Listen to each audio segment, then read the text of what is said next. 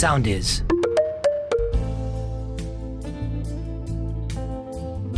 Φίλες και φίλοι, είμαι η Μαριάννα Δουκάκου και ακούτε το «Προσωπικά εσύ», το podcast που αφηγείται προσωπικές ιστορίες για τις ανθρώπινες σχέσεις. Προσωπικές ιστορίες που μιλάνε από καρδιάς, για τη ζωή μας και τις εμπειρίες μας. Εμείς είμαστε ήρωες της ζωής μας και θεωρώ ότι εμείς φτιάχνουμε την ιστορία μας. Μαζί με την καθημερινότητα και τα προσδόκητα που μας φέρνει η ίδια η ζωή, συμπορευόμαστε με τόλμη, θάρρος και ελπίδα. Η σημερινή ιστορία πραγματεύεται ανάμεσα σε άλλα κυρίως το «για πάντα». Μια φράση που ακούμε πολύ συχνά ή που έχουμε πει τουλάχιστον μία φορά με βεβαιότητα στη ζωή μας. Μία εσωτερική επιθυμία της ψυχής που θέλει να αγαπήσει και να αγαπηθεί για πάντα και αιώνια. Ας ακούσουμε λοιπόν την ιστορία της Ανθής και του Νικήτα. Mike Sound Productions.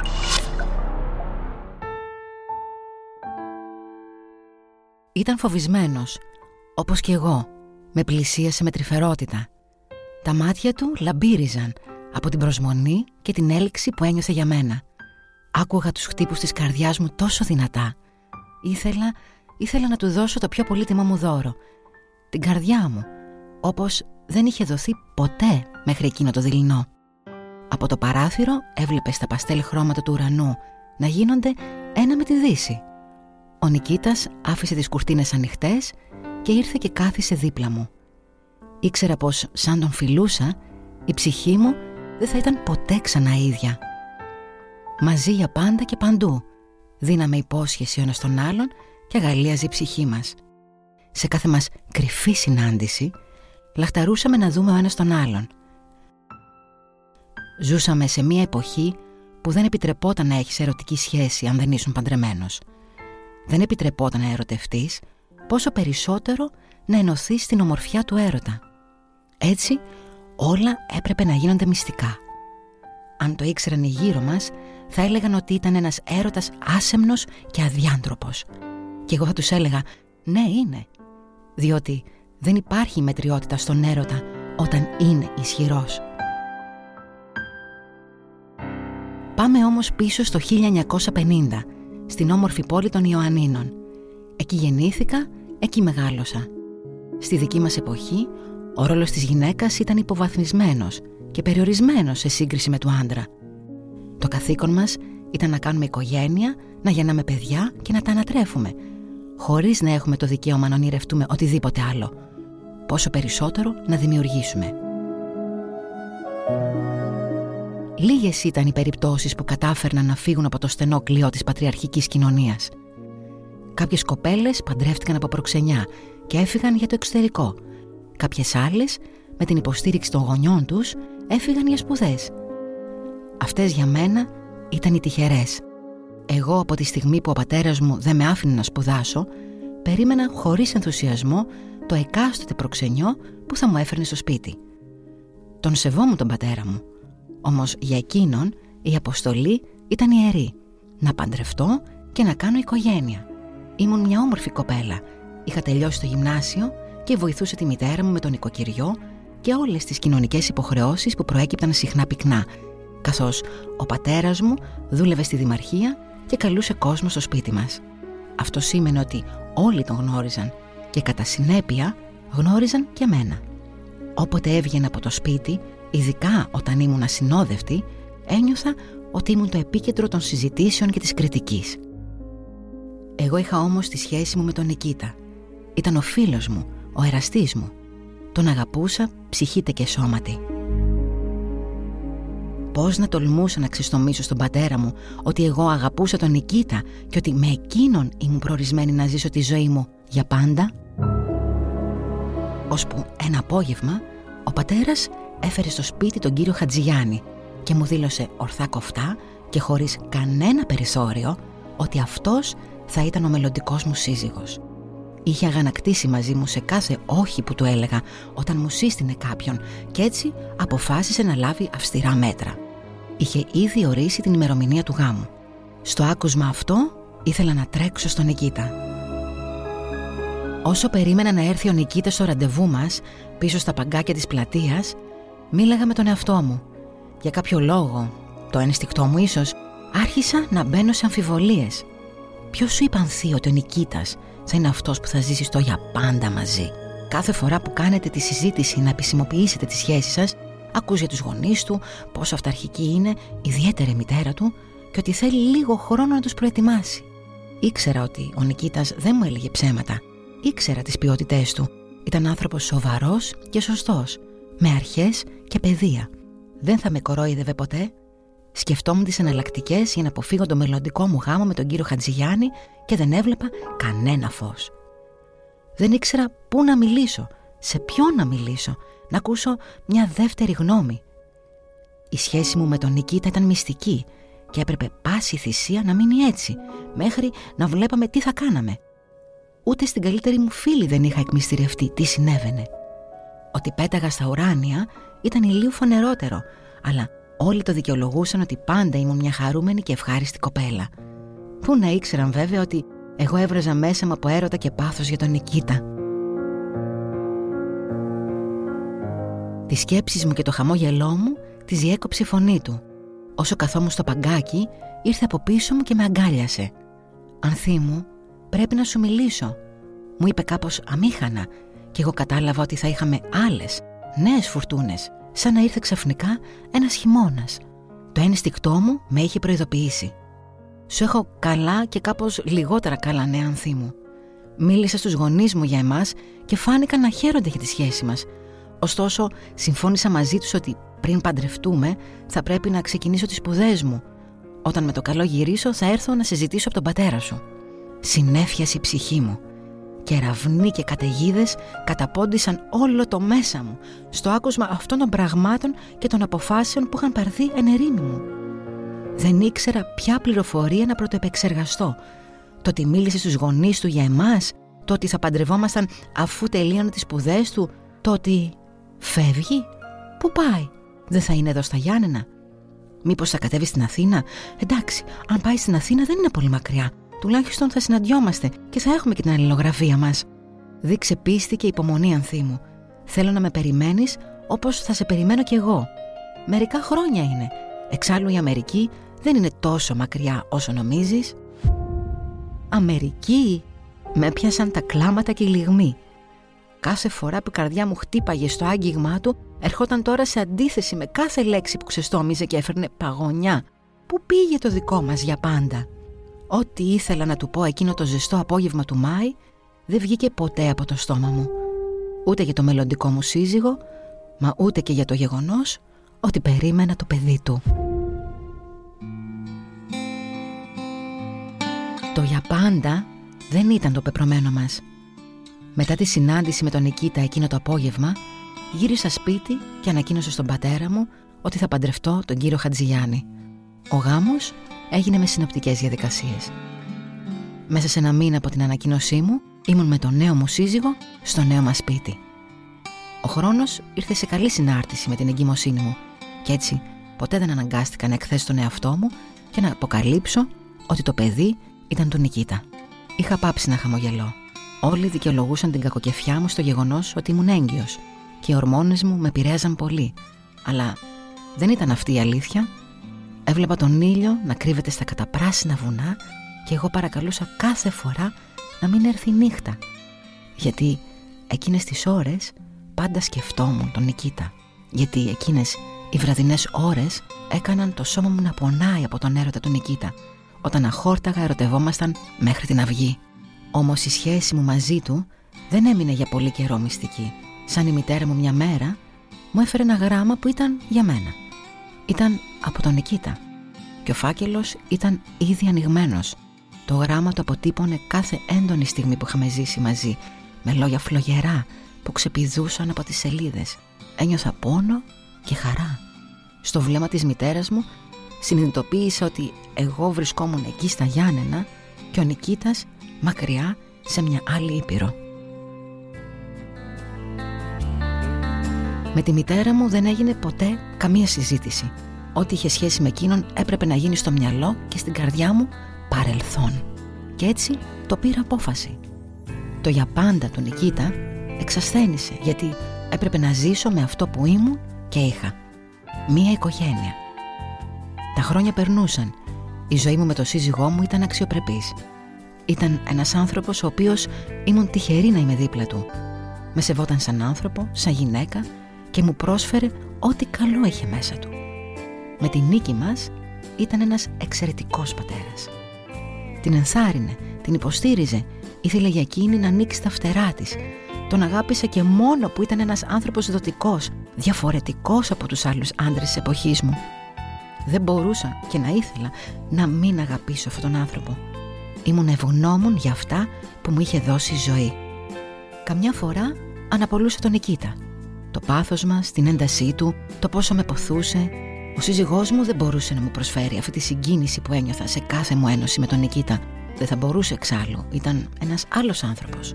Ενώ ο Νικήτας ήταν η πρώτη μου αγάπη. Ξεχνιέται ποτέ η πρώτη αγάπη, η παντοτινή και η αιώνια.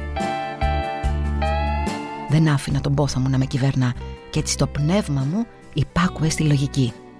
Παρόλο που η μικρή μου νίκη με το χαμόγελό της, τις κινήσεις της και τα λαμπερά της μάτια μου τον θύμιζε κάθε μέρα. Και έτσι η ζωή, όπως ήταν, κυλούσε. Μπορεί να μην ήμουν ερωτευμένη με τον σύζυγό μου, αλλά ήμουν ευτυχισμένη στην οικογένεια που είχαμε φτιάξει μαζί.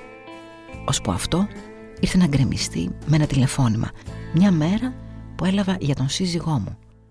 Στο άκουσμα ότι είχε χάσει τη ζωή του σε τροχαίο, λιποθύμησα. Ο Νικήτας ξεφύλιζε ένα βιβλίο που του είχαν κάνει δώρο με αποφθέγματα για τη ζωή. Ήταν ήδη 20 χρόνια στην Αμερική και είχε κάνει μια λαμπρή καριέρα ως χειρουργός. Είχε παντρευτεί μία φορά, αλλά δεν είχε κάνει παιδιά. Μετά το χωρισμό του, δεν ξανασκέφτηκε να ξαναπαντρευτεί. Του άρεσε να διαβάζει ελληνική και ξένη λογοτεχνία, ενώ παράλληλα λάτρευε τα ταξίδια. Είχε ταξιδέψει πολύ στη ζωή του και κάποιες φορές ευχόταν να ήταν και η Ανθή μαζί του. Αυτό της είχε υποσχεθεί όταν ήταν νέοι κάποτε και ήταν μαζί. Μαζί για πάντα και παντού. Στο μυαλό του είχαν γυρίσει τον κόσμο όλο. Η Ανθή δεν απάντησε ποτέ στην αλληλογραφία του τα πρώτα χρόνια που είχε φύγει για τις σπουδές του στην Αμερική και εκείνος δεν τόλμησε να το ψάξει περισσότερο. Το απόγευμα που είχαν βρεθεί στην πλατεία για να της ανακοινώσει ότι έφευγε για την Αμερική, η Ανθή δεν αντέδρασε, όπως περίμενε εκείνος. Ποιος ξέρει. Μπορεί να είχε ερωτευτεί κάποιον άλλον και να παντρεύτηκε και δεν ήθελε να την ενοχλήσει. Αν και κάτι μέσα του έλεγε ότι η Ανθή δεν ήταν επιπόλαιη. Ήταν ερωτευμένη μαζί του και τον αγαπούσε αληθινά. Όπως και εκείνος. Από την άλλη, βέβαια, οι γονείς της ήταν πολύ αυταρχικοί και δεν ήθελε να τη δημιουργήσει μπελάδες. Και έτσι σταμάτησε μετά από καιρό να τη γράφει. Στα ταξίδια του, πέρα από την οερή εικόνα της Ανθής να είναι δίπλα του, σκεφτόταν την Ελλάδα. Κάπου του είχε λείψει αυτό το οικείο περιβάλλον, η απλότητα του κόσμου, η ευχάριστη καθημερινότητα στην πόλη που μεγάλωσε και μέσα σε αυτές τις σκέψεις πάντα ήταν η Ανθή, η αρχή και το τέλος.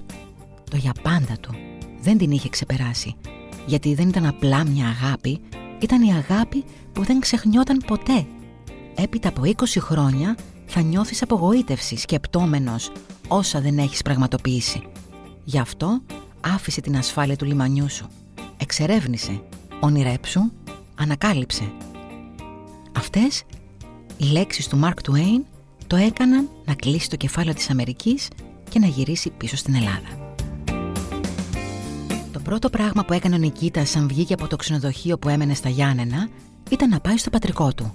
Ήταν ένα νεοκλασικό διόρροφο σπίτι σε ένα μεγάλο κήπο. Ήταν εγκαταλειμμένο από τότε που έφυγαν οι γονείς του από τη ζωή. Ο κήπος ήταν απεριποίητος. Ο κισός είχε πιάσει παντού και τα χορτάρια τον εμπόδιζαν να ανοίξει τη σιδερένια πόρτα του κήπου. Με προσπάθεια έβαλε το κλειδί για να ανοίξει την κεντρική πόρτα του σπιτιού. Κοντοστάθηκε και εκεί ήρθαν όλες οι αναμνήσεις σαν βροχή. Δεν ήξερε τι να πρωτοκοιτάξει. Τα έπιπλα, παρόλο που είχαν σκόνη, ήταν τόσο ζωντανά, λες και ήταν χθες. Οι φωνές και τα γέλια ηχούσαν από κάθε δωμάτιο. Μικρές ιστορίες της ζωής του παντού. Η συγκίνηση ήταν ανεξήγητη για έναν άνθρωπο τόσο κοσμογυρισμένο, με τόσες εικόνες και τόσες εμπειρίες. Κι όμως, ό,τι όμορφο και αγνό, το είχε ζήσει σε αυτό το σπίτι, με τους γονείς του και κυρίως με την Ανθή, όταν ερχόταν με τους συμμαθητές τους για να ακούσουν μουσική. Βιώνοντας τόσο ζωντανά τις αναμνήσεις, ό,τι ερωτηματικό είχε όλα τα χρόνια για την Ανθή, ξεπίδησε απρόσμενα. Τι να είχε γίνει; Σαν να ενεργοποιήθηκαν όλα αυτά που είχε κλειδώσει στα εσωτερικά ντουλάπια της ψυχής του. Είχε αποφασίσει να τη βρει. Δεν τον σταματούσε τίποτα. Πρέπει να έμεινε μία ώρα εκεί στο παρατημένο σπίτι, αναπολώντας κάθε στιγμή και φέρνοντας στο νου του τα λόγια της όταν του χαμογελούσε και του έλεγε για πάντα και παντού μαζί. Πόση μοναξιά είχε ζήσει ο Νικήτας στον πρώτο του γάμο. Πόση μοναξιά είχε ζήσει ανάμεσα στον κόσμο που καθημερινά συναναστρεφόταν. Σηκώθηκε αποφασιστικά από τον σκονισμένο πράσινο βελούδινο καναπέ μπροστά στο τζάκι και βγήκε έξω να αναζητήσει την ξαδέρφη του. Ήταν ο μόνος άνθρωπος που θα ήξερε σίγουρα και με κάθε λεπτομέρεια τι απέγινε η ανθή του. Γεμάτος αποφασιστικότητα άρχισε να περπατάει γρήγορα με κατεύθυνση το σπίτι της ξαδέρφης του. Είχε μια ευχάριστη αναστάτωση και ελπίδα συνάμα, σαν να πήγαινε σε ραντεβού με την Ανθή πριν 20 και χρόνια. Βρέθηκε στην εξώπορτα της αυλής. Την ώρα που την άνοιγε, είδε μια κοπέλα να κατεβαίνει, να κατεβαίνει τα σκαλοπάτια του σπιτιού και να οδεύει προς την αυλόπορτα. «Χαίρετε», του είπε, και εκείνος ίσα ίσα που ψιθυριστά ανταπέδωσε τον χαιρετισμό. Ο Νικήτας γύρισε και την κοίταξε όσο εκείνη περπατούσε. Σαν να είχε δει φάντασμα. Μάλλον σαν να είχε δει κατακρίβεια την Ανθή. Αποκλείεται, σκέφτηκε. Είναι αδύνατον. Είναι πολύ μικρή. Η χαρά που έκανε η Βασούλα εξαδέρφη του ήταν απερίγραπτη. Κάθισαν με τις ώρες. Τον φίλεψε όλα τα καλά που είχε στο σπίτι της. Η Βασούλα πάντα φημιζόταν για την οικοκυροσύνη της. Μπορεί να μην έκαναν ποτέ παρέα οι δυο τους επειδή ήταν πιο μεγάλη του και μετά δεν τους δόθηκε η ευκαιρία αφού ο Νικήτας έφυγε για το εξωτερικό αλλά πάντα υπήρχε οικειότητα για αγάπη. «Έλα πες μου, τι σε φέρνει πραγματικά εδώ» τον ρώτησε η Βασούλα δεδομένου ότι ο Νικήτας δεν είχε πλέον στενή οικογένεια στα Γιάννενα. Αυτά θα τα πούμε μετά. Θέλω να μάθω τώρα που είναι η Ανθή. Η Βασούλα χαμογέλασε, λέγοντάς του ότι δεν είχε αλλάξει καθόλου από τότε που τον ήξερε ως νεαρό. Το πείσμα του και η ανυπομονησία του για την Ανθή ήταν αναλύωτη στο χρόνο. Ο Νικήτας κρεμόταν από τα χείλη της Βασούλας. Του φάνηκε ή η Βασούλα έπαιζε μαζί του. Η Ανθή είναι χείρα και έχει ένα κορίτσι. Το κορίτσι που είδε στην εξώπορτα. Ο Νικήτας για δευτερόλεπτα θόλωσε. «Δώσε μου το τηλέφωνο της Ανθής». Η Βασούλα του το έδωσε χωρίς δισταγμό, σαν να ήξερε ότι αυτοί οι δύο άνθρωποι έπρεπε από χρόνια να είναι μαζί. Στο χαμό του συζύγου της Ανθής και μέσα στη θλίψη της, η ίδια της εκμυστηρεύτηκε ότι ο Νικήτας ήταν ο άνθρωπος του δικού της για πάντα. Το τηλέφωνο χτύπησε δύο φορές. Στο άκουσμα της φωνής του, η Ανθή νόμιζε ότι της έκαναν φάρσα. Όταν διαπίστωσε ότι δεν ήταν μια κακόγουστη φάρσα της ζωής και ότι πράγματι ήταν εκείνος, του είπε να περάσει από το σπίτι της το επόμενο πρωί. Αφήνοντας το μαύρο ακουστικό, η Ανθή κατακλείστηκε από τις αναμνήσεις. Έκλαιγε σαν τότε που της είπε ότι φεύγει και τώρα όμως ήταν πίσω. Τα πρώτα λεπτά ήταν αμήχανα. Τον υποδέχτηκε με μια εξαποστάσεως ευγένεια ενώ κοντοστάθηκαν στο κατόφλι της πόρτας και κοιτάζονταν και παρατηρούσαν ο ένας τον άλλον σαν παιδιά. Αλλά ποιος από τους δύο θα έκανε το πρώτο βήμα; Η Ανθή είχε ανάμεικτα συναισθήματα ειδικά μετά από την επιλογή του να φύγει και να μην υποστηρίξει τη σχέση του στους γονείς του. Ο Νικήτας ένιωθε μεγάλη σιγουριά για τα δικά του αισθήματα τώρα και προσπαθούσε να διαβάσει τις ανθείς. Φαινόταν όμως πολύ απόμακρη. Άρχισε να της εξιστορεί τα χρόνια του στην Αμερική. Για το γάμο του, τις επαγγελματικές του επιτυχίες, για το ότι δεν έκανε παιδιά ενώ ήθελε πολύ. Η Ανθή του είπε ότι παντρεύτηκε αμέσως μετά που εκείνος έφυγε. Μα γιατί, δεν είχαμε πει ότι θα περιμένει ο ένας τον άλλον. Γι' αυτό δεν μου απάντησες ποτέ στα γραμματά μου. Που πήγε το δικό μας μαζί για πάντα και παντού ανθή. Αυτό το είχες πει εσύ, Νικήτα, όχι εγώ. Άλλα πράγματα θέλω να σου πω εκείνο το απόγευμα, που με εμπόδισαν. Ξέρεις γιατί; Γιατί άκουσα την απόφασή σου και να συμφωνείς με τόση ευκολία με τους γονείς σου να φύγεις στο εξωτερικό. Και εγώ απλά να μένω εδώ και να σε περιμένω. Ω τι να σε περιμένω, ήμουν μόνο 18 χρονών και ήμουν έγκυος. Τι είναι αυτά που λες; Γιατί να μην μου πεις τότε τι συνέβαινε, γιατί, δηλαδή θες να μου πεις ότι αυτή τη στιγμή έχουμε ένα παιδί; Και σε εκείνο το δευτερόλεπτο ο Νικήτας έκανε εικόνα το κορίτσι που κατέβαινε τα σκαλοπάτια το προηγούμενο απόγευμα. Ήταν η κόρη του, το κορίτσι που έμοιαζε τόσο με την Ανθή δεν ήταν στη φαντασία του, αλλά ήταν η ένωση της αγάπης τους. Δεν μιλούσε κανείς. Τα λόγια ήταν περιτά. Τι να πεις και τι να πω. Η Ανθή ένιωσε ανακούφιση όταν ξεστόμησε το μυστικό της και αγαλίαση στο μοναδικό άνθρωπο που έπρεπε να ξέρει. Άρχισε να μιλάει. Του εξιστόρισε όλα τα γεγονότα από την ημέρα που εκείνος έφυγε.